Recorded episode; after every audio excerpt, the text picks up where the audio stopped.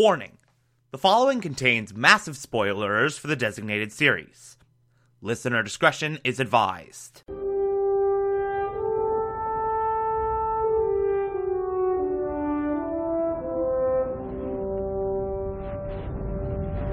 You're listening to The Television Archive, the show where we, the television-loving hordes of the internet, take a deep dive into what used to be in our beloved medium. My name is Thomas Michael Clark, and this is Cosmos, Cosmos A Space-Time Odyssey, and Cosmos Possible Worlds.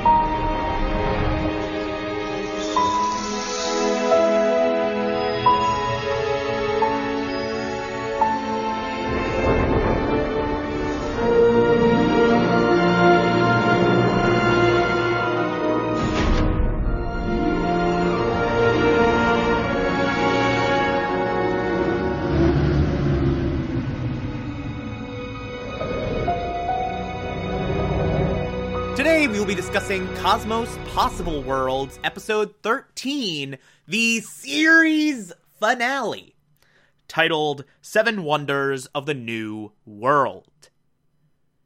Alright, so, as annoyed as I have been with the second half of this series, I will say, this finale was very good. Uh, it was a, it, it definitely ended strong. It was a very, very satisfying end to the series. A very, very satisfying conclusion. Uh, I will say I don't love it in the way that I love the finales of the other two shows. Uh, but it's still very good. It, it still works, and I still liked it a lot. Uh, and it's certainly one of the better episodes of this show.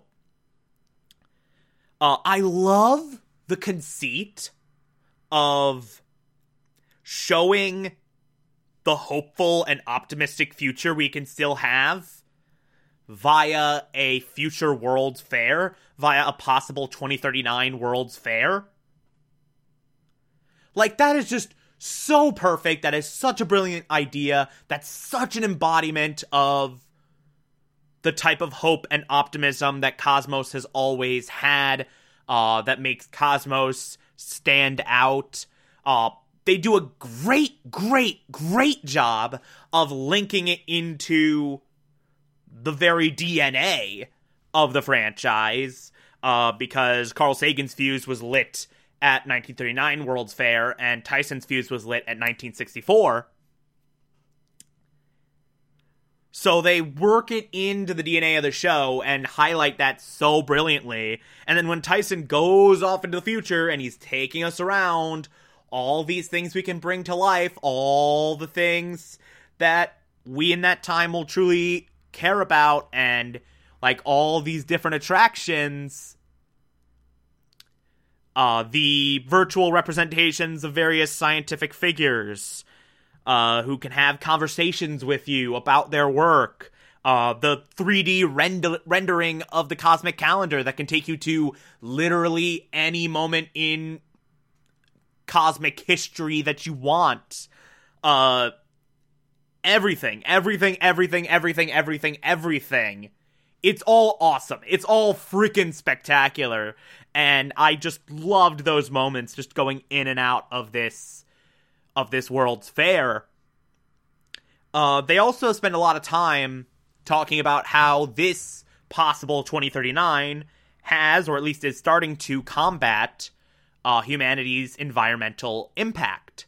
Uh, these plants that were bioengineered to essentially detect the existence of landmines. Uh, plant them, and if uh, the leaves are red, it's bad, and if the leaves are green, it's good. Uh, The, oh, what was I, it, it, it was in my brain, and then it let, oh, the the plants that were specifically, uh, specifically engineered to uh, combat pollution, specifically engineered to deconstruct pollutants. Uh, the yeast that was designed to uh, sort of neutralize chemical waste, all of that, like, that is really, really amazing. Like, just everything about this twenty thirty-nine future that Tyson shows off, it is a future I absolutely want to see. It is a future I absolutely hope comes to fruition. It's really, really awesome. And Tyson, Tyson takes us into that in like a very, very engaging, really spectacular way. Uh, there are a couple of segments that are a bit weird, and I don't know why they're there. Uh, the segment where we look at the Indus Valley c- civilization... It's interesting. It's cool to see how technologically advanced they were thousands of years ago, but also I'm not sure how it fits this episode. I'm not sure how it fits this whole deal. And then also Tyson tries to recapture Sagan's Encyclopedia Galactica bit in the original Cosmos, and it's decent enough. It's fine. Like, there's nothing wrong with it. He does a good job of uh, bringing that segment up again. But, again, also, how does it fit in this episode? Like, it, it just doesn't really fit very well in this particular hour of Cosmos. But then we get to the ending. And the ending is freaking cool. Uh, Tyson's, like, recounting the story of the universe's creation and how the universe grew and blossomed and life came to be. And there's this big, like, uh, light show in the sky uh, going on at the twenty thirty-nine World's Fair. And it's just really inspiring and amazing and beautiful. And I just love, love, love, love, love, love, love, love, love, love every piece of it. And then that's it. That's the end of Cosmos Possible Worlds. It was fine, I guess. It was decent enough. Uh, it had the core elements I like about Cosmos. It had the, the spectacular visuals, the excellent science communication, uh, the really compelling and engaging nature, uh, and all of that. Uh, Tyson did a great job, as usual, uh, in hosting this thing. Uh, it, there was some really, really cool speculation in there. Like, all the core elements of Cosmos are there, and at its best, it's really amazing. At its best, it's really, really spectacular. I mean, Jesus Christ, look at Vavilov. Like, Vavilov is one of the best episodes of any Cosmos show, if not the best. But, like, as a whole, it can feel kind of thin. It can feel kind of just unnecessary. There are entire episodes that just didn't need to be made. And it just like, man, someone wanted money. Someone at the network wanted money. Uh, so they made a new Cosmos, even though I don't think they really had enough new material to justify it this soon after Space Time Odyssey. Like, honestly, the best thing that Neil deGrasse Tyson could do with the Cosmos franchise now is step the hell back. The best thing he can do is leave it be. Don't do more. Let it sit for another ten, twenty years. And then when we have a new generation of science communicators, pass the torch to one of them the same way you picked up the mantle from Carl Sagan. Like, I think that is the best thing they could do at this point. Like, I would absolutely one hundred percent watch a new version of Cosmos from whatever the next generation of Neil deGrasse Tyson or Carl Sagan. I would absolutely watch that in, like, twenty thirty-five, twenty forty. Like, I would absolutely Uh, check that out. But just like, for now, we're done. We're done. Like, we're done with Cosmos for now. We're done with the Tyson era. You've overstayed your welcome. You had a great show with Space Time Odyssey. You should have quit while you're ahead. But then you did Possible Worlds and kind of uh, like, it was fine, but it was forgettable. Like, just let it sit. Let it sit for a decade or two. and then pass it on to someone else. And then we can reimagine it again with more updated visuals and more updated science. Like, just, I think, as great as it was at some points, I think this show's general existence was kind of a mistake. Like, this probably shouldn't have been made. At least not thirteen episodes of it. Like, I could see a, a six-episode version of Cosmos Possible Worlds being spectacular. I could see, like, a six-episode version of this being just complete and utter perfection.